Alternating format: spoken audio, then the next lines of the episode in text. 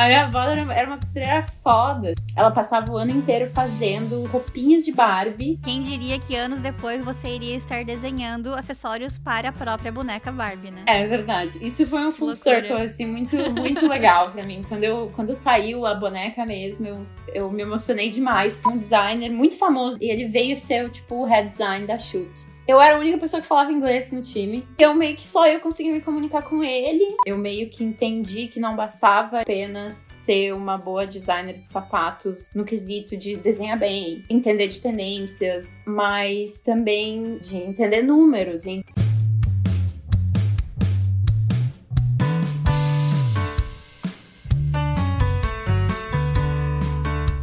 Hello, mochilers! Sejam bem-vindos a mais um episódio do Moda na Mochila. Eu sou a Mariana Lima e hoje eu vou conversar com a Luísa Cavalete Giusti. A Luísa começou sua carreira como designer de calçados na Schutz e depois de cinco anos dedicados à indústria da moda brasileira, ela foi transferida para a divisão americana da marca e despontou sua carreira internacional. Ela já criou para outras grandes marcas internacionais como Steve Madden, Splendid e iniciou o projeto da La Rudé com a fundadora Marina La Rudé, também brasileira e ex-editora da Vogue. Hoje ela é Head of Design na Vaida Shoes International. Celebridades e pessoas influentes como Lady Gaga, Gigi Hadid, a atual primeira-dama dos Estados Unidos, a Jill Biden, e a própria boneca Barbie já usaram acessórios e sapatos criados pela Luísa. Quer saber como a Luísa fez para furar a bolha da moda? Então pegue sua mochila e vamos viajar juntos pela trajetória dela. Luísa, bem-vinda ao Moda na Mochila. Quer deixar um oi aí pros mochilers?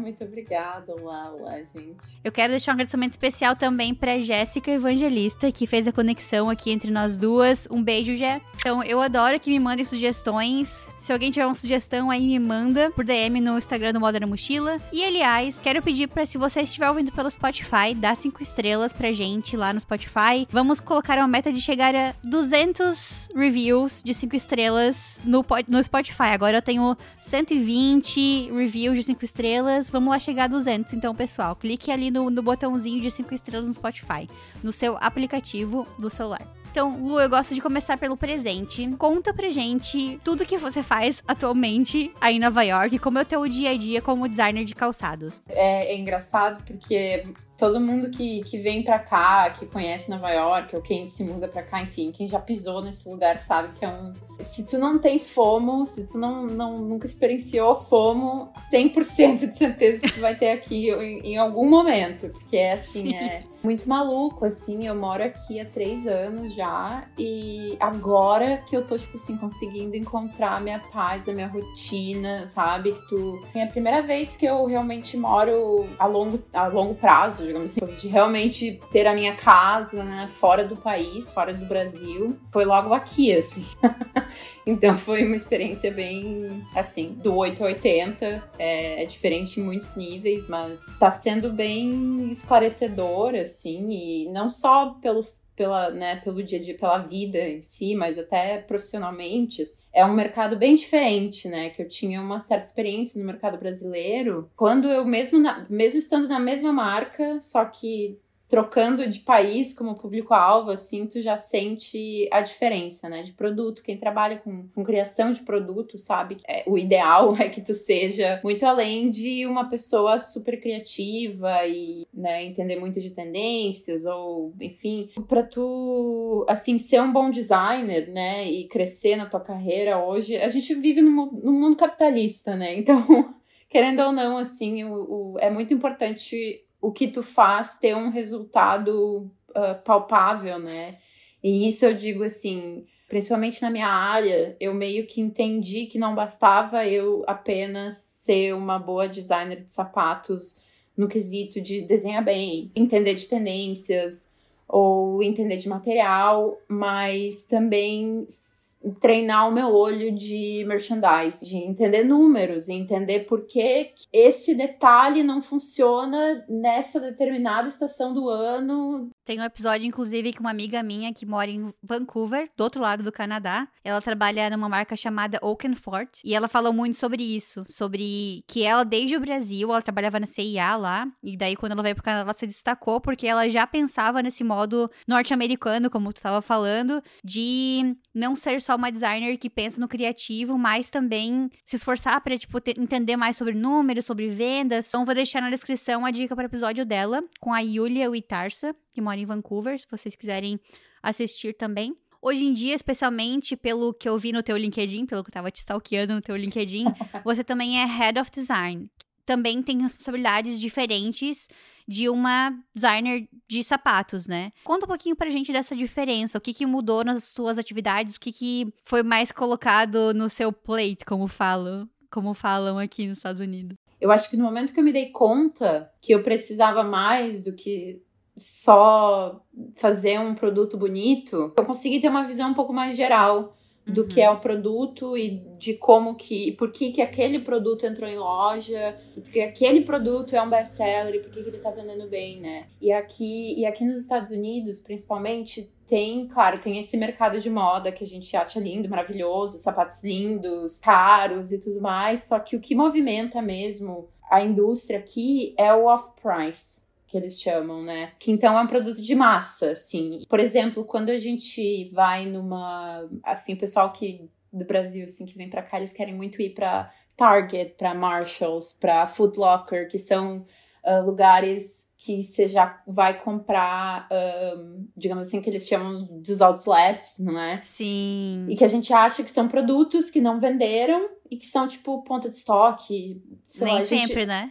Não, não é nem sempre, é, é nunca. É, são produtos, uh -huh, são produtos desenvolvidos só para estarem naquelas lojas. Mentira! Eu achava sim. que algumas sim. Por exemplo, esses dias eu fui numa Marshalls aqui no Canadá e eu vi um sapato da Zadig Voltaire, eu acho. Zadig Voltaire é assim que fala o nome da marca? Que parecia que era assim, é realmente um produto que não foi vendido. Eu tenho visto muito também da Dr. Martins, que eu achava que, tipo, sei lá, não vendeu, jogaram lá, sabe? Mas não. interessante saber que todos eles são especialmente produzidos para essas, essas coisas. Tá, vou me corrigir então. Algumas marcas de high-end, como Gucci, uh, Jean Vito Rossi, vamos pensar o que mais, Bottega, que eu já vi uhum. em outras Marshalls aqui, por exemplo, em, em, em, nessas lojas. Esses até, eu posso estar equivocada, eles, esses eu, acho, eu acredito que são, porque a Schutz, por exemplo, fazia isso quando eu, quando eu trabalhava com eles, né? A gente não, não fazia esses produtos específicos. Mas essas grandes marcas como Dr. Martin, Steve Madden, quando eu trabalhava lá dentro,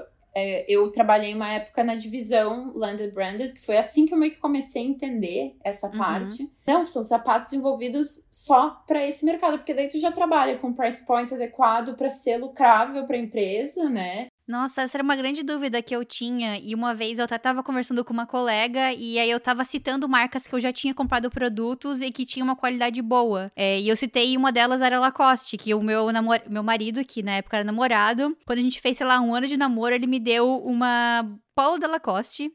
Hoje em dia tá na moda, de novo, camisa polo.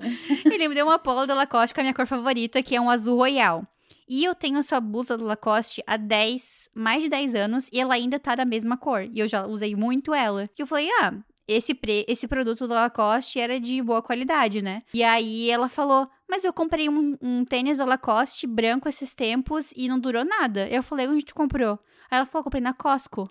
Daí eu é, falei, Costco, ah, é. não é o mesmo, não é o mesmo, eles fazem exatamente para Costco, né? E eu sei disso da Costco porque eu trabalhava numa empresa de chapéus, que o dono sempre falava isso para mim. Mariana, vamos fazer um, umas line sheets com algumas apresentações para Costco pra gente vender para eles. E aí eu aprendi isso de que essas empresas fazem exatamente para Costco, como tu, você falou, para ter o um controle do, do preço, né? Exato. Mas eu não sabia que assim, a maioria era. É uma surpresa para mim. Não, é interessante é, é saber assim, disso.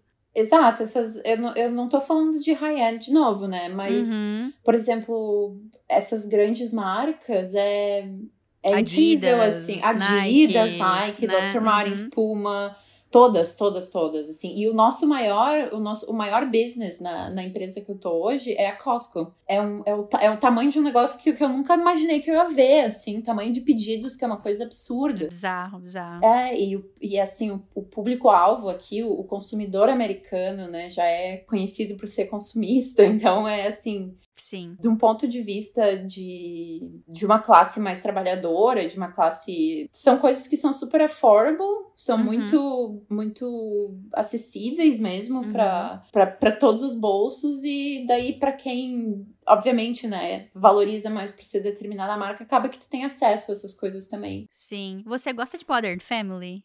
Amo. Daquela série? Amo.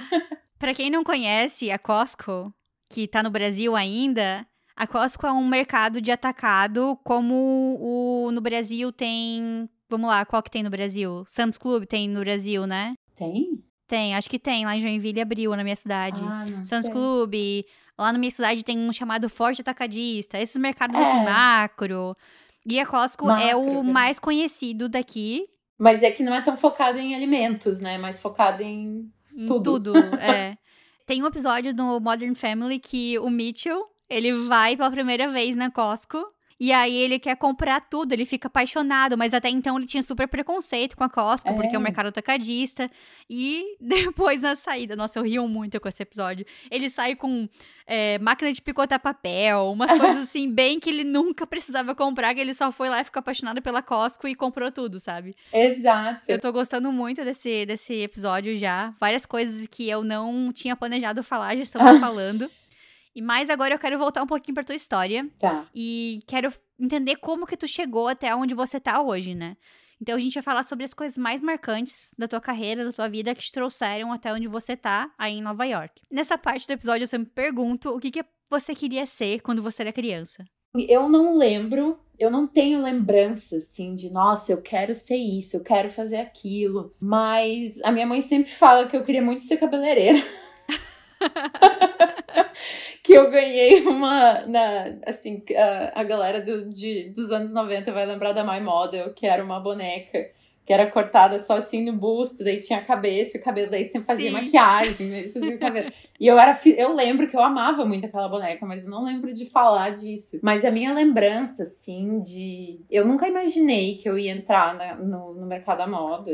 Nunca. Assim, foi, foi muito sem querer. Eu, eu sempre lembro de eu, de eu gostar muito, tipo, de. De estética, sabe? Tipo, de, de- do visual, assim. Eu era sempre fui muito. Cara, eu- é, é a coisa mais clichê do mundo, né? Mas eu acho que todas as, as- os meus colegas de faculdade colegas de profissão, assim, eu- eles têm memórias, por exemplo, de infância, de principalmente quem trabalha com roupa ou acessórios, de gostar muito de brincar com Barbie, né? Da Uhum. Barbie. E eu lembro que a minha avó, a minha avó era, era uma costureira foda, assim, ela é, ela era uma, uma mulher italiana e veio muito nova pro Brasil. A única coisa que ela conseguia fazer pra ganhar dinheiro lá no, no meio do nada, assim, no meio do mato, Rio Grande do Sul, era costurar, assim, fazer roupa para o pessoal em volta. E ela virou uma, uma baita costureira de vestidos de noiva e virou uma referência, assim, onde ela tava. Então, ela, ela para mim e pra minha prima, quando a gente era, pra, quando a gente era crianças, no, no Natal, ela passava o ano inteiro fazendo roupinhas de Barbie, que ela mesma fazia, modelagem. Ela gostava muito de crochê, então eu tinha vestidos de crochê, assim, que hoje você olha, né? Tipo assim, caralho, minha avó fez isso lá em, em 93, Meu sabe? Deus, que demais. Aham. E quem diria que anos depois você iria estar desenhando acessórios para a própria boneca Barbie, né? É verdade. Isso foi um full Loucura. circle, assim, muito, muito legal pra mim. Quando, eu, quando saiu a boneca mesmo, eu, cara, eu, eu me emocionei demais, porque eu lembrava muito dela nesse momento, assim, que ela chegava com uma caixa de sapato pra mim, pra minha, uma pra mim e uma pra minha prima, com roupas que ela fez durante o ano, assim, pra, pras nossas bonecas. Tu guardou alguma dessas roupas? Ou não? Tenho, tenho várias, tenho várias na casa da minha mãe, assim. é, Nossa, eu me arrependo muito de uma coisa que um vestido que a minha avó, minha avó paterna fez pra mim. Ela fez esse vestido usando tecido de uma sombrinha, tecido de um guarda-chuva. E eu era muito, sei lá, enjoada naquela quando era criancinha assim, na fresca, e eu não guardei esse vestido.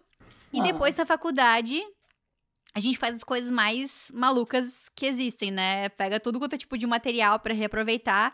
E a minha avó já tava sendo, tipo, uou, wow, super conceitual. E eu acabei não guardando esse vestido. Sinto falta, assim, tipo, por que, que eu não guardei, sabe? Eu só guardei, acho que a mãe só guardou uma outra almofada que ela fez, que ela, tipo, que era uma estampa da Bela, do da Bela e a Féria. e ela fez as maquiagens da Bela com batom, tipo, com a própria maquiagem. Assim, ela não se vendia, mas ela era muito artistona, sabe? Ela era bem. E infelizmente não guardei. Que bom que tu conseguiu guardar algumas é, coisas. guardei, sim. Muito Nossa. Legal. Era, então, essa é a primeira memória que eu tenho, né? Tipo, de, de ficar empolgada, assim, vestir uma Barbie. E eu, e eu lembro que a gente trocava, eu e minha prima, que eu não gostava. A gente montava os looks, né? Aquela brincadeira de criança, assim. Mas eu lembro que aquilo é uma, é uma coisa que eu né, que eu ainda tenho em mim, assim, mas depois, mais, mais tarde, que eu fui meio que caindo, assim, de paraquedas e pensei, opa, isso é legal, né, meio que me deu aquele gosto, assim, de... E como que foi a escolha da universidade? Porque eu sei que moda não foi tua primeira escolha. Então, quando eu entrei na universidade em 2010, uh, 2011, não lembro. Mas foi por ali. É, acho que foi 2011, foi meu primeiro ano de. É, foi quando eu comecei publicidade. E eu tava muito perdida, assim, na, na, época do ensino médio, assim, eu não sabia o que fazer. E a gente é muito novo, né, para escolher. Imagina, eu tinha 16 anos, eu tinha que escolher que profissão seguir. E, eu, e como eu falei, eu nunca me vi, meu Deus, eu quero ser médica, eu quero ser advogada, eu quero. Né? E é bem do nada também, né? Eu já conheci pessoas que fizeram ensino médio na Europa, por exemplo, não, não em todos os países da Europa, mas, por exemplo, na Alemanha, na França, e elas comentaram comigo que Lá eles já começam a te fazer essas perguntas, te direcionar, até mesmo no ensino médio. Eles já começam a te fazer essas perguntas muitos anos antes de você ter é. que fazer essa escolha da universidade, né? E eu sinto que muitas vezes com a gente no Brasil é meio que do nada, assim. Do nada. Tu termina o ensino médio, se você não faz um curso técnico, como eu fiz, por exemplo, no Senai, se você não já é perguntado sobre a sua vocação antes desse terceiro ano do ensino médio, é, eu acho que prejudica um pouco a escolha, né? Mas se você já é ensinado a pensar, a fazer alguns cursos mais especializados para tua área durante o ensino médio, eu acho que muda tudo. Para mim, pelo menos, foi Exato. mudou muito, assim. Exato, e assim, uma coisa que eu vejo de diferença, por exemplo, agora que eu tenho um círculo de amigos uh, mais diversos, assim, muitos têm crianças e adolescentes que estudam aqui, e é muito interessante ver como eles direcionam os jovens na própria escola e como eles já têm a liberdade de escolher alguns currículos na própria, no próprio ensino médio, né? O que, que você. Claro, tem os básicos, né? Que todo mundo tem que aprender a fazer um, uma conta básica. Mas se você gosta disso, daí você segue, aí você faz sei lá, né? Aí você vai seguindo, gosta de química, vai fazer, vai para o laboratório, né, né? E quem, é, quem gosta mais dessa parte artística vai fazer. Tem uma, tem uma a filha de uma amiga minha que está fazendo uma disciplina de dança africana.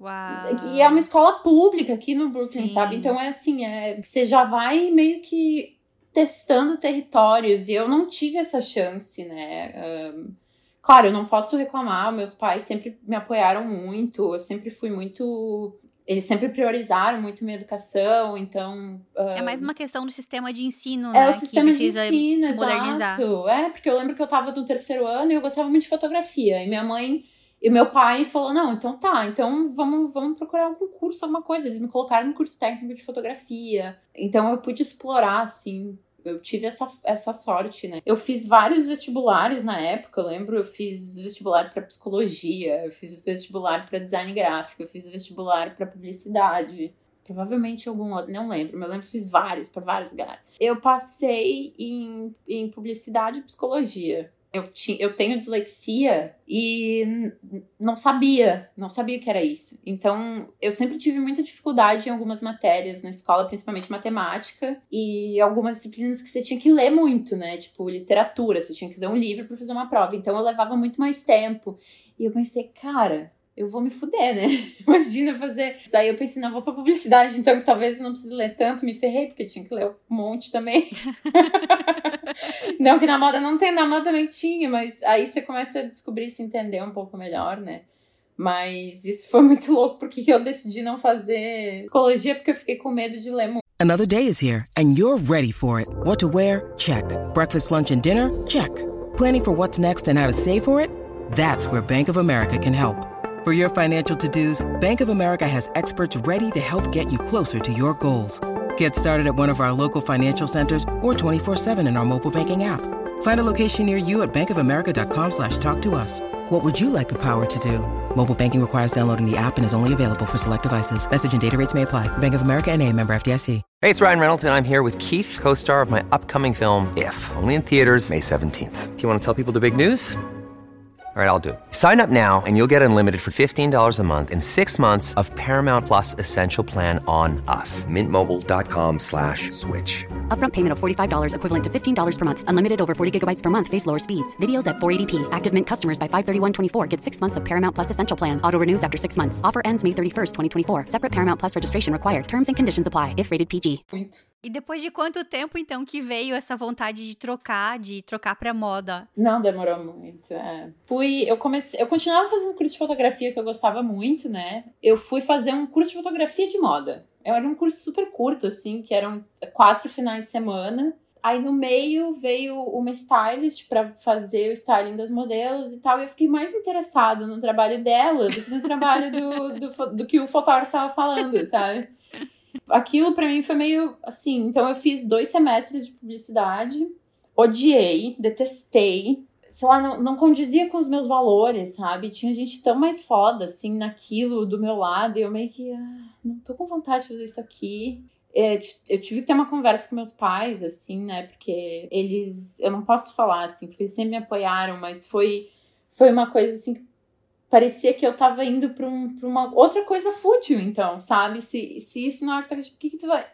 Então, mas eu sempre trabalhei, então eu acho que o que me, me, me tirou um pouco o peso dos ombros era que pelo menos de noite, quando eu ia pra faculdade, eu tava vendo um assunto que eu tava achando legal, que eu tava com vontade de participar e eu não tava lá, sabe, só pra receber o diploma, assim. Então, no fim foi foi um pouco isso, assim. E Cara, Fevale, na época, eu, eu fiz um ano na PUC uh, de publicidade e eu. Bom, eu sou de Nova Petrópolis, que é uma cidadezinha em, em, no Rio Grande do Sul, ali pertinho de Gramado, Canela, uma cidade, era, na época era menor ainda, mas hoje já tá, nem reconheci a última vez que eu fui, cresceu horrores, né? Tinha família em Porto Alegre na época, uma tia minha e a minha prima, essa que, da, que ganhava as Barbies também, ela trabalha com moda também ou não? Não, ela é jornalista. Ah, ela é jornalista de moda. Não, não. Ela, é, ela é jornalista, inclusive uma grande inspiração de profissional para mim, assim. É, é, como nós duas não, não temos irmãos, a gente meio que se. A gente né, cresceu como irmãs. Eu tinha vontade de ir para uma cidade maior já, né? Por ter crescido numa cidade pequena. Eu sentia já que, que aquilo ali, assim, eu não me encaixava muito no que era esperado ali. Então eu fui para Porto Alegre, fiz, fiz uh, publicidade, que a minha prima uh, estudava jornalismo na época na PUC também, então a gente, né, acabava que na época era a Famecos, era uma faculdade muito famosa de comunicação. E foi, foi muito legal, porque eu conheci muita gente, conheci pessoas profissionais que hoje são profissionais incríveis, assim. Mas então fui fazer esse curso de fotografia, conheci a, a, o styling e produção de moda ali. E na época, nessa época ali, 2011, 2012, a Fevale estava crescendo muito no curso de moda. Assim, eles recém tinham construído um baita laboratório de, de costura, estavam investindo muito. Uh, muita gente se formando, né, e, e indo para. Porque, assim, ali na região, que é uma região calçadista, né, o Vale dos Sinos, então tinha muita, muito incentivo de empresas, assim, né, e não tinha mais, não tinha nenhum curso de moda ali na região, né. Tinha em Caxias do Sul, que era, eu acho um dos mais antigos. E o curso de moda que tu fez, ele tinha bastante matérias de calçados ou não? Não, tinha um opcional. Né? Eu não consigo entender, é. porque é, é, geralmente os cursos são bastante voltados para o mercado que tem necessidade daquela região, né? Eu não aprendi a fazer sapato na faculdade. Eu aprendi trabalhando, assim, no meu primeiro emprego, que eu era uh, estagiária num, num. Eles chamam Centro de Design, na própria universidade. E lá a, a própria faculdade trabalhava com outras empresas, né? Então a gente, a gente prestava serviço de design, consultoria, enfim, várias, várias áreas que, o, que tinha várias. Eles, contra, eles contratavam um estagiário, mais ou menos assim, de cada área, criativa, digamos assim. E foi assim que eu comecei a entrar. Então, aí tem, então, tem uma disciplina no curso de moda da Fevale. Hoje eu não sei como, como tá, mas na minha época era uma, uma disciplina de calçados. Eu posso estar falando bobagem, mas se eu não me engano, era calçados, um e dois, e tinha um de bolsas. Ou era um de sapato e um de bolsas. É, eu acho que era um de sapato e um de bolsas. E eu fiz os dois porque não tinha, né? Eu comecei a trabalhar com isso, bom, vou fazer e tal. E eu comecei a me, a me aproximar muito de dos professores que davam calçado, dos profissionais, e daí eu participei de um projeto que era muito legal, que se chamava Maratona Mood na época. Não sei se eles ainda fazem. Vou pesquisar. Mas era um concurso uh, da Bicalçados, que é uma é, é tipo a associação do, dos calçadistas lá de Novo Hamburgo. E a, calça, a, a Bi Calçados, é a Associação Brasileira Calçadista. E foi um projeto muito legal que eles nos colocaram em contato com muitos uh, profissionais e, e, na época, na minha, na época que eu fiz, que é tipo assim, é um concurso que você faz uma equipe de quatro pessoas e você desenvolve um projeto, você passa por uma, uma série de entrevistas e só quatro equipes são selecionadas para ir para maratona. E a maratona é 24 horas seguidas que você tem que fazer uma coleção de quatro protótipos de todo. Você tem que fazer o conceito, desenhar e, e, fazer fisicamente os quatro produtos. Aí, tipo, na minha época foi dentro do shopping uh, Barra, do Barra Shopping em Porto Alegre, e a gente ficou lá no meio do shopping fazendo sapatos. Eles montaram todos os maquinários, foi muito legal, muito. Caramba, estilo esses reality shows que eles têm que fazer super rápido igual, coisas. Igual, E a gente virou à noite, assim, daí no dia Meu seguinte Deus. tinha a apresentação. Deixa as pessoas dormir, gente. Vamos colocar assim, 36 horas para dar umas 12 horinhas. Já tava aqui, ó, biruta, é. Mas foi muito legal, foi, foi um, uma experiência muito bacana. E o nosso mentor na época foi o João Pimenta, estilista brasileiro eu acho que foi ali meio que eu comecei a ficar meio obcecada pelo mundo do sapato, sabe? Sim. E nessa época tu ainda estava trabalhando com styling também? Sim. Uhum. Eu parei de trabalhar com styling, na verdade, quando eu me mudei pra cá.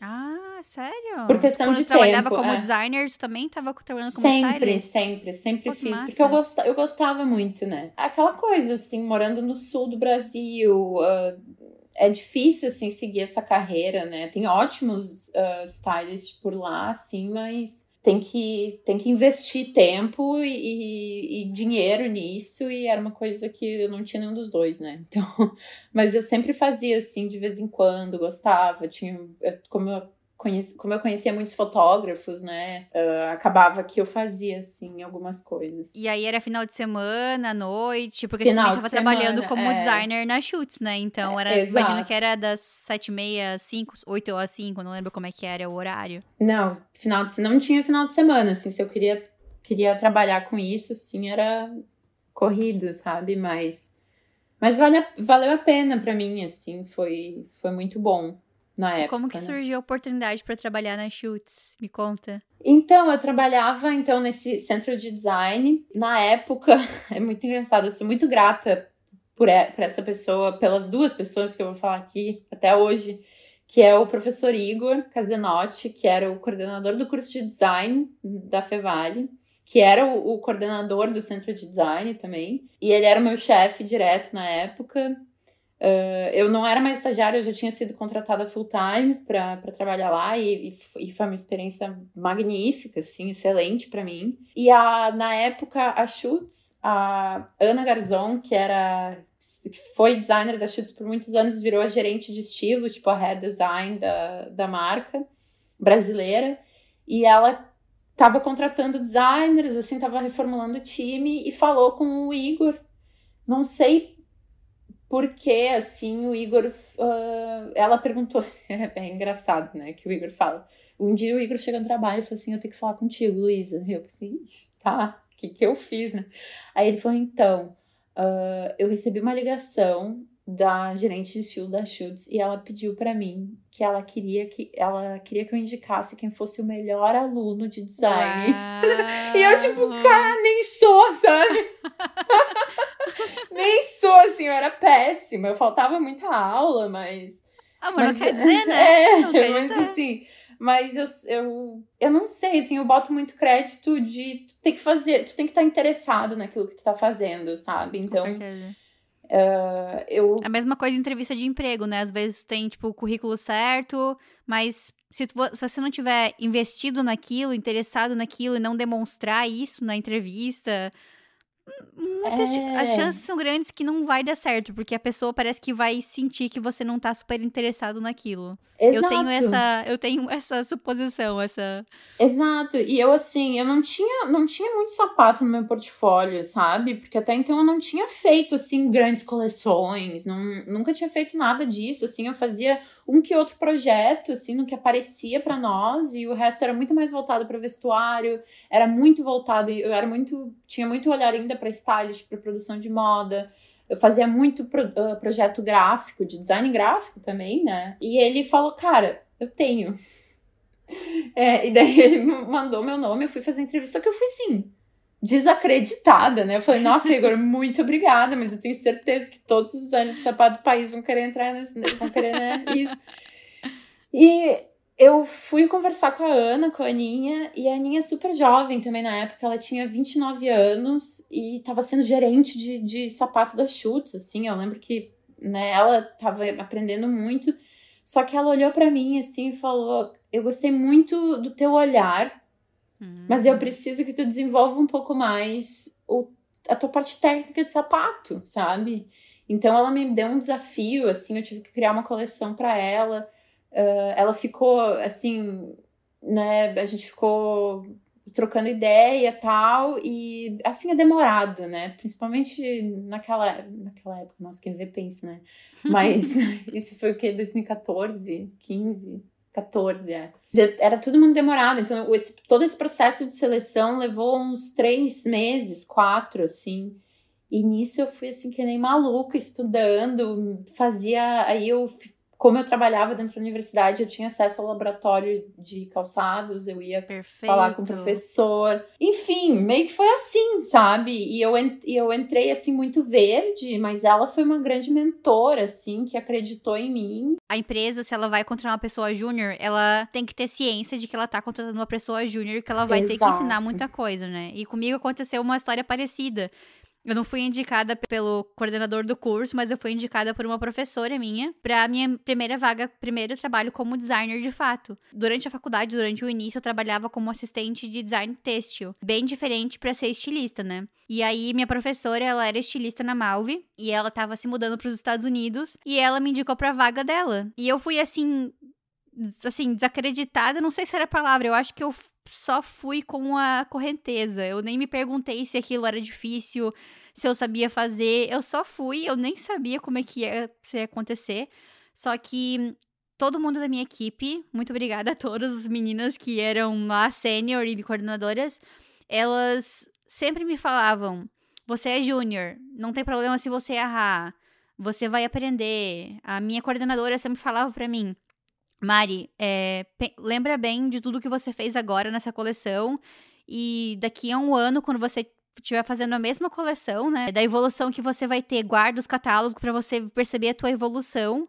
E eles estavam cientes de que eles iam ter que ensinar muita coisa, de que ia ter um erro aqui e ali, que ia ter uma, uma cor de estampa às vezes que eu não aprovei certo, alguma coisa assim. Mas foi uma experiência muito legal de entrar numa empresa grande, assim, né, pra mim, e imagino que pra ti também, a Schutz Exato, Empresa- nossa, enorme, né? enorme, assim, com uma abrangência, né, gigantesca, assim, na época. é, a marca estava assim numa ascensão muito grande, assim, eles estavam expandindo para o mercado internacional, então, e, E foi, nossa, a Aninha, e, e não só ela, né? Os designers na época, assim, o, Mate, o Matheus, Mateuzinho, a gente bota o Inho, né, no fim de. Mas era Aninha e Mateuzinho, eram os dois só que, que a gente chamava Dinho. Um grande mentor, assim, ele me ensinou muita coisa, muita coisa. Ele começou, assim, como desenhista técnico, é, daí ele é meio cria de sapato, assim, fez na época existia esse curso do Senac, que é o design de sapatos que tinha no Senac na época, era um curso gigante nos anos 2000, assim, muita gente que trabalha hoje, que é grande na carreira, um grande designer, passou por esse curso do Senac, que era um curso técnico, e o Mateuzinho é meio que cria, assim, dessa turma, então ele tinha, e já trabalhava com sapato desde criança, assim, né? A Bruna também, a Bruna é uma designer, que hoje é designer da Santa Lola, uma grande parceira. Uh, a gente aprendeu muito juntas, uma com a outra. Hoje é uma das minhas melhores amigas, assim. E como que foi essa oportunidade internacional, essa mudança para os Estados Unidos, né? Você já expressava vontade de morar fora? Como que foi esse convite? Ah, sim, eu eu queria muito ter experiência internacional, era uma coisa, só que era uma coisa meio inalcançável assim para mim. Então, eu não sei, eu nunca botei isso como uma meta, porque né, eu tava ali crescendo no mercado brasileiro, eu queria ficar boa nisso, para depois Falava inglês? Falava inglês. Tem uma coisa que, que a minha mãe brigava muito comigo, que eu era péssima, péssima em línguas, né? Tipo, era muito difícil para mim conseguir um, associar os dois, só que ela me botou na escola de inglês e eu ia desde o colégio, assim, além Obrigada, da, mãe né? da Luísa, Obrigada, por ter mãe. feito essa frente aí. Ela sabe, é. Vou aproveitar e fazer uma propaganda aqui já também. No Moda na Mochila, eu tenho um grupo de conversação em inglês sobre moda, que se chama Fashion Vocab Talks. Um modo muito diferente que eu nunca vi igual de aprender inglês, porque foge muito do tradicional, da aula padrão. É um grupo de conversação só com pessoas que trabalham com moda, 100% em inglês. Toda semana a gente lê algum artigo, assiste algum vídeo juntas e conversa sobre o tema, tira dúvidas de vocabulário de moda em inglês. Eu também chamo pessoas que já trabalham fora, tanto brasileiros como também de outros países. Já entrevistei, já trouxe pessoas da Coreia, do Canadá, dos Estados Unidos, da, da Europa, para conversar com os alunos do Fashion Vocab Talks. E dessa forma também as pessoas que estão ali dentro fazem networking, conhecem pessoas novas, muitas delas querem morar fora. Então é uma forma muito legal e tá feita a propaganda para quem quiser entrar. A próxima turma começa em abril. É, são três meses de encontros que vão se renovando, né? E a próxima turma começa em abril, então coloca o seu nome na lista no link que eu vou deixar na descrição. Bom, vamos lá. Muito obrigada, mãe da Luísa, pela, Sim, pela obrigada, deixa. Laura. Mas é isso para mim foi muito importante, porque a gente teve um twist lá dentro, assim, administrativo, porque existia a marca Chutes Brasil e a marca Chutes Americana. Era uma coleção completamente diferente uma da outra. Existia um time de criação aqui em Nova York para isso. Teve um, um mesh das duas equipes. Eles meio que juntaram, assim, a, a né, a administração, digamos assim, a, né, o planejamento da, das duas marcas e meio que colocou a gente, todo mundo junto, assim, fazendo, a, né, a, é, o time era um só, não existia mais dois times, com as mesmas pessoas, mesmos designers, só que chegou um, uma pessoa que é o, o Miquete, que é um designer muito famoso ali do, de 2002, 2003, que você colocar no Google você vai ver. Ele te, fez um sapato que ficou muito famoso, tal. Ele, e daí ele lançou a marca dele e ele ficou muito famoso. E ele veio fazer, ele veio ser tipo o head design da Schutz global. E eu era a única pessoa que falava inglês no time aqui, né? Não o que morava aqui nos Estados Unidos. E eu fui, eu meio que só eu consegui me comunicar com ele. Chocada. Mas obviamente eu tava ali fazendo papel de tradução. Na minha época, na época a nossa diretora também não falava inglês. Então eu tinha que estar Nossa. envolvida nos todos os, as reuniões e ele meio que tipo assim Luísa, que também me botou isso. embaixo do braço dele, me ensinou muito, assim. Foi foram meses de foram meses muito intensos, assim, que trabalhar trabalhar nessa marca foi foi uma escola, assim, porque era era pesado, a gente fazia uma coleção gigantesca, mas nossa, o que eu aprendi, né? Não, não teve faculdade que pagasse. Uma vez eu fui numa palestra que uma pessoa falou que ela teve uma oportunidade de viajar pela empresa Ela é jornalista e ela era a única jornalista que falava inglês e tinha passaporte no jornal que ela trabalhava.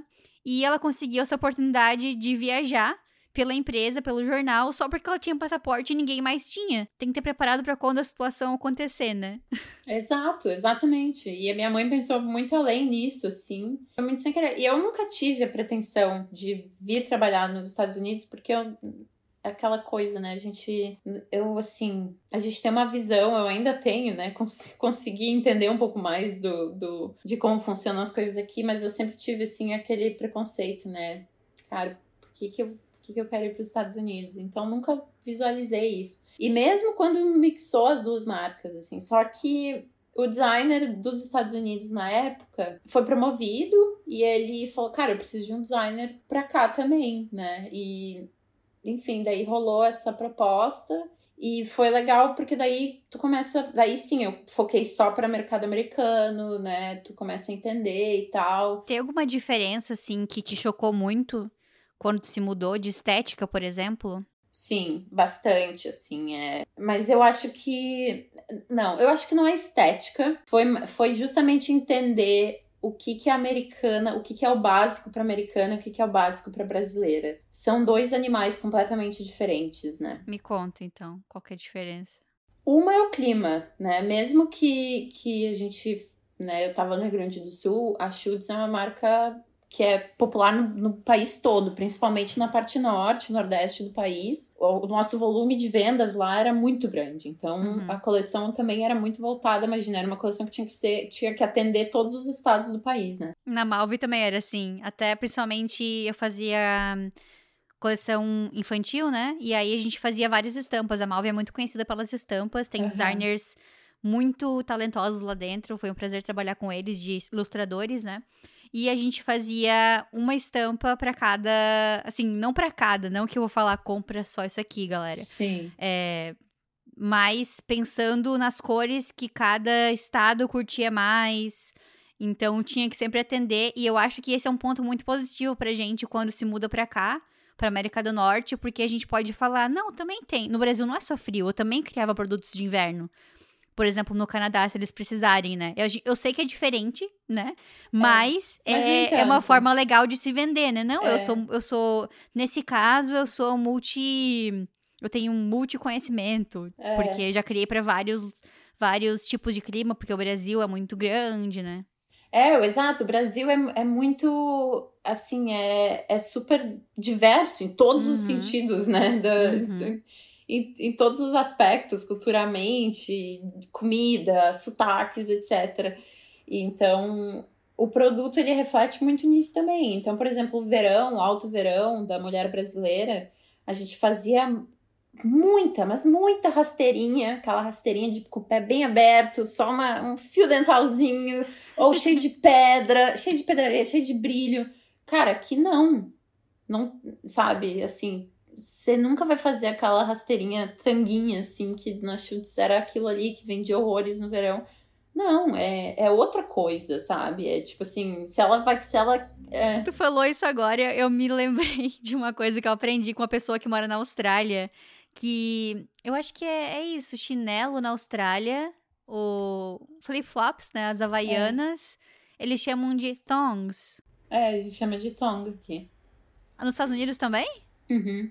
O chinelo também? Aham. Nossa, Tom eu fosse só flip-flops.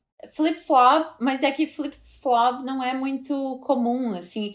É, se você vai fazer. Se não é uma sandália assim de, de borracha tal, eles falam tongue sandal. Hum, tá, pra, não vou falar de chinelo, mas pra sandália, então, né? É. Ah, legal. Mas chinelo também, disso. assim. Uh, é que americana não gosta de Tom Sandal. Começa por aí. Começa por aí. Se ela vai. A nossa Havaianas, né? Eu, inclusive, estou usando uma. é, as, os, os, americanos eles ficam meio tipo, nossa, o que, que, é isso? Não, né? Tu vai pra praia, que, eles usam Birkenstock na praia, sabe? então é, é, é diferente, assim, essas nuances, assim, né? Até a gente pegar demora um pouco, mas quando te fizeram um convite, você teve algum medo, algum receio dessa mudança, além da questão cultural? Hum, não, assim, claro, né? Uma coisa que para mim foi muito. que Isso não, nem tanto na Shoots, porque na Shoots o, o, o, momento que a gente tinha que, que usar vocabulário de, de moda, de sapato, era em roceio, que era quando a gente estava nas vendas e não era sempre, né, que eu, que eu participava. Então, toda a parte técnica era em português ainda. Então, para mim, foi, foi meio que baby steps, assim, sabe? Ah, então, eu tá. consegui Mesmo aprender... nos Estados Unidos ainda Sim, porque a usava. produção é toda no Brasil, né? Legal. Uhum. Então, isso foi fácil, assim, para eu... E como é que era a galera do escritório? Tinha pessoas de outras nacionalidades ou só brasileiro? Cara, não, tinha, tinha bastante americano, toda a galera das vendas era americana, merchandising, tinha muito americanos, mas tinha muito brasileiro, né? Porque era uma empresa brasileira, né? Sim. Então, tinha muito brasileiro. Então, ainda assim, não foi, não foi aquela experiência de, de trabalhar nos Estados Unidos, né? Mas quando eu fui para Steve Madden, a produção era toda na China, a gente tinha alguma coisa no Brasil ainda, tinha alguma coisa na Índia, alguma coisa no México, mas a maior parte era na China. Então ali para mim foi um, um, desafio muito grande, foi ali realmente que eu aí que eu, que eu me apertei, assim, que eu tipo assim, né? Porque aí eu não tinha vocabulário inglês de técnico, não tinha, para mim era tudo, era tudo em português, sempre foi em português, então eu não sabia o que, que é, por exemplo, quem trabalha com sapatos, é cabedal, né? Todas essas coisas. Então eu tive que meio que aprender, assim, quando. Porque a gente se envolve muito em parte técnica, a gente corrige, né? Muito. Pô, legal, vou querer tua ajuda para fazer um, post pro Instagram com essas Faz, dicas é... de vocabulário de moda. Faz e um até em português. Até em português eu aprendi uma palavra nova de calçados. Na minha cidade a gente fala cadarço. E eu descobri que no Rio Grande do Atacador. Sul fala atacador. Eu falei, "What? Mas não é Rio Grande atacador?" do Sul, é só quem trabalha com sapato que chama de Ah. atacador.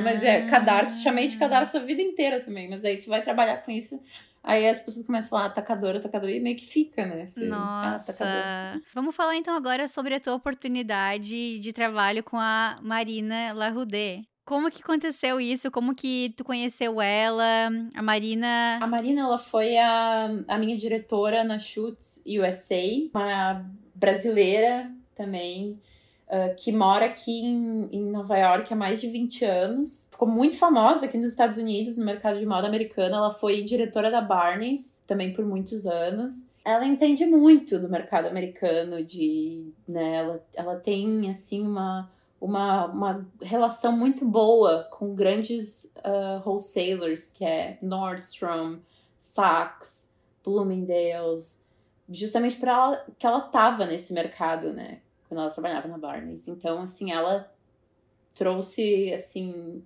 conexões muito importantes para mim. E com ela, então quando ela durante a pandemia, né, o mundo inteiro virou de cabeça para baixo e ela saiu da Shoots e começou a marca dela. E ela convidou o, o antigo designer da, da Shoots USA e eu entrei junto, assim, lá no início. Ela, ela foi muito inteligente, assim, em construir essa marca. Porque ela viu um público-alvo, assim, que tava meio meio no limbo, sabe? Que não tinha, assim, que era... Ou você comprava um Stuart Weissman, que já parte ali dos seus 200, 300 dólares. Mais, é mais, é mais caro. Ou você ia pro Steve Madden, que era, né? Então tinha esse meio termo, assim, que ela acreditava muito, né, nisso. E, e ela achava que... E ela viu, né, que no Brasil a gente conseguia fazer sapatos de ótima qualidade e que a gente tem mão de obra e que a gente tem uma produção boa e, e matéria-prima boa. E comecei esse projeto junto com ela, trabalhei no branding, participei da, da, de toda a parte de construção de marketing com ela. ahn, o produto no início, quem ficava mais focado era ele, mas a gente começou a fazer acessórios, né? Eu, eu fiz toda a coleção de bolsas, acessórios, a gente começou a crescer, assim, um pouco mais do, do branding da marca, que era onde eu me envolvia muito mais, assim. E isso, pra mim, foi muito legal, porque eu fui pra uma outra... um outro mundo, né? E eu comecei a ver, assim, a marca como um todo. E a Marina até hoje é uma grande amiga, uma grande mentora, assim, ela e o marido dela, o Ricardo, que são os, os CEOs da marca. E a marca tá gigante, assim, é, tá incrível de ver. ah, eu tenho muito orgulho deles, assim, pelo que eles construíram. Inclusive, foi lá que foi da própria La Rudé, da marca, que a Jill Biden, a atual É. primeira-dama dos Estados Unidos, usou uma bolsa que você criou, não é mesmo? Sim, usou a bolsinha pra, conhecer a Rainha Elizabeth. Nossa, só isso. A coletezinha. foi muito engraçada. Isso foi, foi uma coisa interessante, porque colocou a marca num, num, num, num spotlight, assim, né? E E é interessante, eu não sei como funciona muito bem o porquê que isso acontece, mas se a marca não estiver preparada para esse tipo de exposição, pode ser um ponto negativo. Aconteceu também da hum, Kate Middleton usar o vestido de uma Uhum. marca brasileira, uma mulher que mora em Londres. Já convidei ela para participar, aliás, e ela falou que por enquanto não. Quem sabe um dia ela aceite, né? É, vamos torcer aqui. E esse caso de exposição para ela não foi muito legal para a marca dela. Eu não sei explicar o porquê, uma questão de estoque, e ela acabou fechando a marca. Então a marca tem que estar muito preparada para esse tipo de exposição também, né?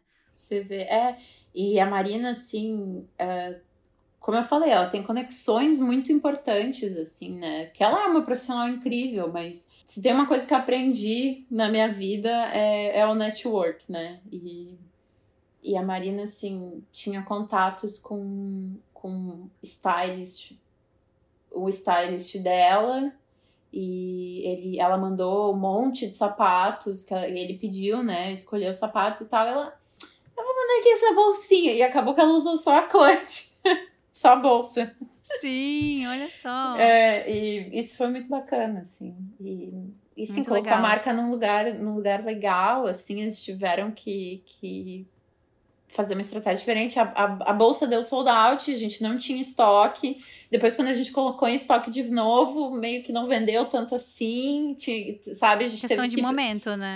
é, Uhum. teve que penar um pouco, assim, mas daí veio a collab com a Barbie, isso deu uma. uma Sim, levantada essa era a minha novo, é. próxima pergunta. Me conta então dessa, dessa collab com a Barbie. A gente estava conversando no início um pouquinho sobre essa questão de colaboração, né? E eu já Uhum. trabalhei na Malve, lá também eles têm licenciados. E as minhas colegas de trabalho que trabalhavam com esse setor sempre falavam que era muito legal trabalhar com, com a Mattel, com a licença da Barbie. Ah, então, rolou, na verdade, foi um convite da própria Mattel com a Uhum. Nardê por causa da, dessa exposição toda. E a- o convite começou porque eles fizeram uma ação da Barbie no, no mês da, da mulher, Uhum. que eles pegaram várias marcas fundadas por mulheres. Eu quero deixar um disclaimer aqui antes também, antes de a gente começar a falar sobre isso, que isso foi um ano antes de acontecer o filme, né? Então, é verdade. é, estavam foi bem à antes. frente já do boom da Barbie. a proposta do projeto era eles a gente fazer um, um produto especial, uma estampa dedicada, uh, um, um produto exclusivo da Barbie Uhum, para a Barbie, Uhum. Real size, né, tamanho humano, e eles iam reproduzir no tamanho da, iam reproduzir em miniatura, né, para boneca. E essa ação, esses produtos iam ficar à venda, ficaram à venda, né, por uma edição limitada, tanto no site da marca quanto no site da Mattel. Teve, eles tiveram umas reuniões, assim, entre eles, e entre, né, os cabeças, assim, da, a, a Marina teve com o pessoal da, da Mattel. Eles falaram assim, quer saber, essa, essa sandália e essa bolsa, tipo, já são meio ícones, assim, de vocês, e é, tem tudo a ver com a Barbie. Vamos, vamos usar o produto de vocês mesmo, mas vamos criar uma estampa especial para Barbie. E daí eu fiz essa estampa, que daí a única coisa, o único pré-requisito era que, que tivesse algum elemento da Barbie. Então, Uhum. eles deram alguns ícones, deram as cores, e, e daí a gente fez tal. Eles, não, mas quer saber? A gente ama muito essa estampa de vocês. E eles tipo, quiser, queriam usar um monte de coisa da marca, sabe? Nossa, que E aquilo, e aquilo foi muito legal, assim, foi meio que uma aprovação do nosso trabalho, né? De, de... E daí a gente fez uma estampa exclusiva com a cor da Barbie, as daisies, que já era meio que marca registrada, assim, da nossa. de, de uma da, da primeira coleção que teve. Se tu puder mandar foto pra mim, depois tiver com a Barbie, com a bolsinha miniatura, não sei se tem foto disso. Tenho, eu tenho inclusive a, a- Tipo, como se a Barbie tivesse feito um photoshoot, sabe? Daí Ai, ela tá com a ótimo. bolsinha assim. Ai, eu quero tudo isso. Vamos falar um pouquinho agora sobre a Steve Madden. Me conta como que foi a aplicação para esse emprego. Eu sei que tem muitas diferenças de currículo e portfólio, de apresentação de estrutura, né, do Brasil com relação ao americano. Para passar para chutes Chutes USA, eu acho que tu não precisou de nenhum currículo, né? Porque uhum. foi uma transferência. Como que foi para você aplicar para essa vaga da, da, Steve Madden? Na época eu, eu tinha saído da Chutes já, eu fiquei um ano uh, fazendo, trabalhando com muitas coisas, assim, porque uhum. eu tava eu tava bem, assim, desacreditada do, do mercado de moda, digamos assim. Eu tava bem. Eu precisava, assim, de um, um, meio que me afastar um pouco, sabe? Só que eu acabei que eu, eu trabalhei como. Continuei trabalhando como stylist muito, muito, muito. Eu fiz muitos projetos em Nova naquela York? época. Uh, não, eu trabalhei no Brasil.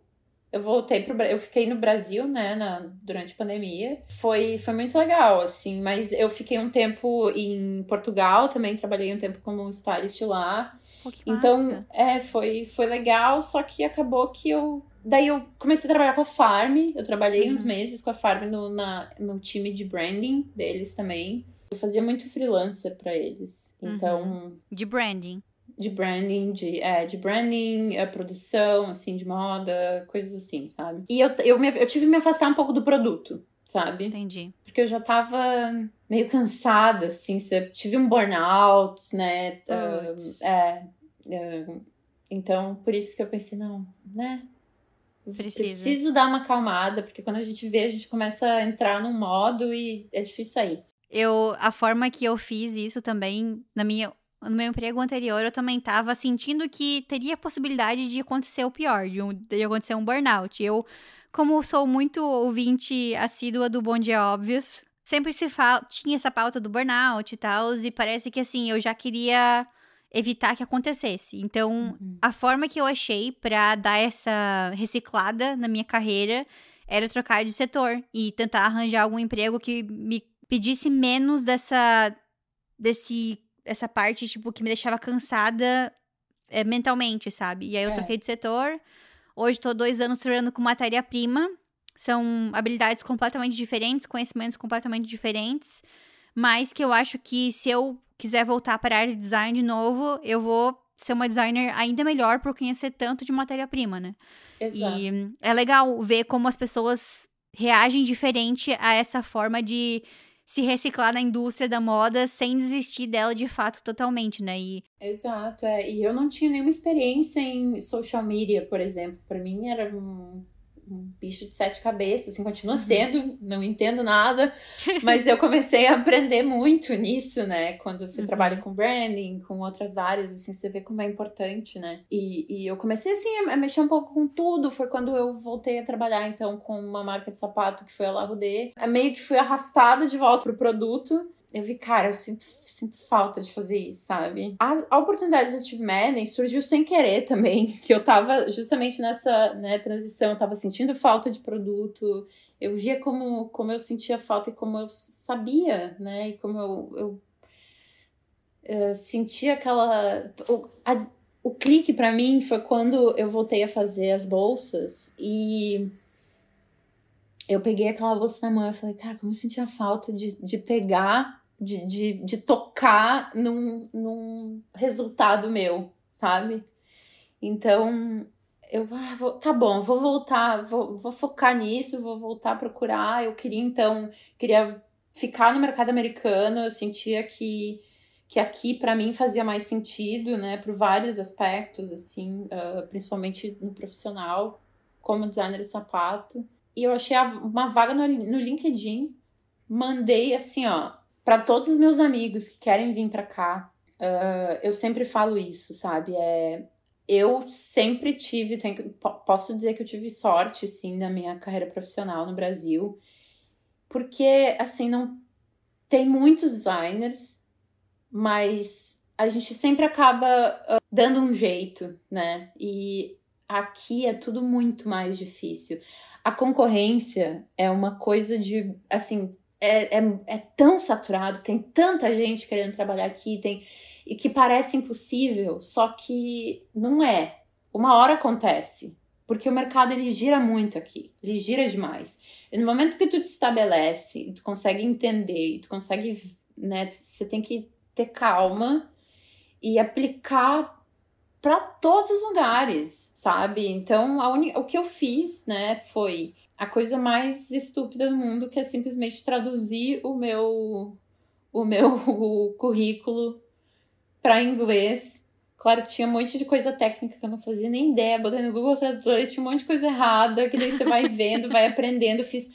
Não sei quantas entrevistas de emprego eu fiz em inglês, por Zoom, na época eu morava no Brasil. Mas se você fez muitas, eu acho que você estava fazendo um currículo muito bom, porque só o fato de você conseguir chegar na entrevista já é um, assim, é um passo muito alto, porque as pessoas, especialmente na América do Norte, as empresas recebem muitas aplicações. Exato. E é dinheiro para elas entrevistar pessoas. Sempre que você está sendo entrevistado, a empresa está pagando por aquilo. Tem as pessoas, a hora das pessoas que é. trabalham lá, do RH, a diretora, tem empresa que faz entrevista com cinco pessoas diferentes. Imagina é. a quantidade de horas que não tem. Então, Exato. Então, se você que está ouvindo aqui tá aplicando para vagas no mercado internacional, chegou a fazer uma entrevista, mas não foi contratado, pouquíssimas pessoas conseguem chegar à entrevista. Então, você tá no caminho certo. Exato. E foi. E eu sempre tive trocas muito boas em entrevistas, assim. Eu sempre gostei de levar isso muito mais como uma conversa e com humildade, sabe, de, de entender o que, que eles querem. Eu sempre fiz muita pergunta, tipo, o que vocês esperam, sabe? O que, que vocês. Uh, o que vocês precisam desse profissional, né? Então, daí tu, tu vai fazendo teu estudo de caso, sabe? Você vai vendo. E eu acho que o que me esclareceu muito foi conversar com uma advogada de imigração. Hum.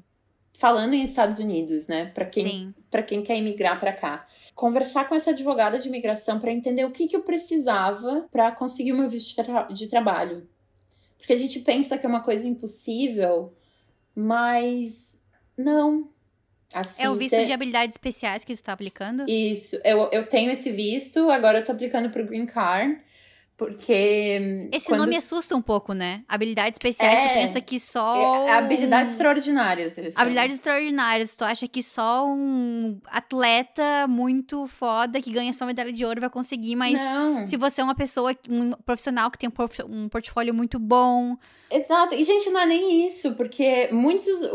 Uma coisa que eu, que eu aprendi na faculdade é uma coisa que me ajudou muito na faculdade é ser, tipo, eu participava de vários concursos. Hum, como Maratona Mood, que eu falei. Uhum. Então, eu, eu entrava com um portfólio de trabalhos que eu fiz na faculdade ainda, sabe? Então, uh, o meu nome tinha. Eu já tinha nome em, em mídia, mídia, sabe? Tipo assim, jornais pequenos, artigo de internet, que eu, só pro teu nome aparecer ali, você já junta faz um print, sabe? Guarda isso tudo, que isso tudo vai te ajudar algum dia de alguma forma, assim. Então, por eu meio que. É, porque eu comecei uhum. assim, eu era muito engajada nessas coisas, porque eu achava legal, sabe? Tipo assim, ah, vou, vou ali participar, gostava de adrenalina, sei lá. E, e, e conheci muitas pessoas nisso, né? Então, o meu visto. Claro, teve muita coisa no meu trabalho também, assim, principalmente essa. Uh, a o, a dimensão de, de, de alcance que a Marina teve com essa marca foi gigantesca. Então, isso foi muito bacana, né? Assim, eu consegui mostrar muito do meu trabalho ali também. Muito bem. Nossa, muitas dicas boas aqui nesse podcast. Eu espero que quem tá ouvindo esteja anotando tudo isso. A gente tem um quadro aqui agora que se chama Fashion Library, que é a biblioteca do Moda na Mochila. Tem alguma dica de livro, filme ou série que te marcou nos últimos tempos? Pode ser de moda ou não. Cara, uma coisa que eu amo e sou viciada, não posso negar, é RuPaul. Assim, para mim é. E eu acho. E tem assim, tem referência de humor para mim, tem referência de moda. Um, incrível, porque hoje você vê, tipo, grandes uh, artistas drag, por exemplo, a Violet Chachki. Pra mim, RuPaul moldou todo o meu senso de humor. Eu vou indicar dois episódios para quem gosta desse assunto. O primeiro é o episódio com a Silvia Oshiro. Ela trabalha na Fabricland, que é uma grande empresa de tecidos aqui, uma grande uh, loja de tecidos canadense. E eles fizeram. Ela trabalha no marketing, né? A Silvia, eu entrevistei ela. E ela participou da gravação do RuPaul's Drag Race do Canadá, porque ela foi a pessoa que fez toda a conexão entre a parceria, né? a parceria da FabricLand, que é a empresa de tecidos, fornecendo tecidos para os concursos do RuPaul. Então ela participou das gravações, é um episódio muito legal. Também tem um episódio com o Caio César, ele é fotógrafo e ele mora em Los Angeles e os trabalhos deles, ele já fotografou várias várias drags. Então, vou colocar tudo na descrição para quem quiser, para quem tiver interesse para esse tema. O nosso próximo quadro é o quadro para onde que você levaria essa mochila. Então, eu quero que você me fale três cidades que você já visitou, que você quer visitar, uma cidade para trabalhar, uma cidade para visitar e uma para se aposentar. Cara, eu fui recentemente para a China. Eu tive a oportunidade de ir a trabalho e foi incrível, assim, foi, foi muito legal.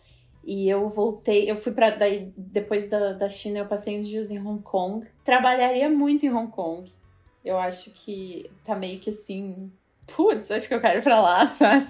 É uma cidade incrível, assim, é uma mistura para quem já para quem já visitou Londres, quem já visitou Nova York, quem já visitou Lisboa, é um como se, se Hong Kong e como se, desculpa, como se a Ásia e Nova York tivessem tido um filho em Lisboa, sabe? Tipo assim, com um passaporte português. É, é, é muito engraçado, assim, é linda, a cidade é linda, a cultura, assim, é, é uma mistura, claro, né? Tem toda a parte da colonização que, obviamente, foi muito agressiva, então, cara, eu, eu trabalharia lá, eu moraria lá fácil muita é uma vida cultural assim absurda, sabe? Eu visitaria, eu quero visitar todos os lugares. Eu quero, né? Eu quero, eu quero mundo. muito, é o mundo, o mundo inteiro. Van life. Assim, mas o meu próximo lugar no bucket list, se tudo der certo, eu quero muito ir para Marrakech. Vamos ver se dá certo, né? e se aposentar no meio do nada, eu me aposentaria, sei lá, na Patagônia, assim, ficaria incomunicável com, com o resto do planeta. Essa é uma resposta nova. uhum. Muito bem, adorei a sua cidade, as suas escolhas. Muito obrigada. É, eu adorei conversar contigo, muitos insights legais. Espero que eu possa ir para Nova York para te conhecer em pessoa e te levar uma xícara do Moda na Mochila. Ah, por favor, foi um prazer. Beijinhos e até a próxima!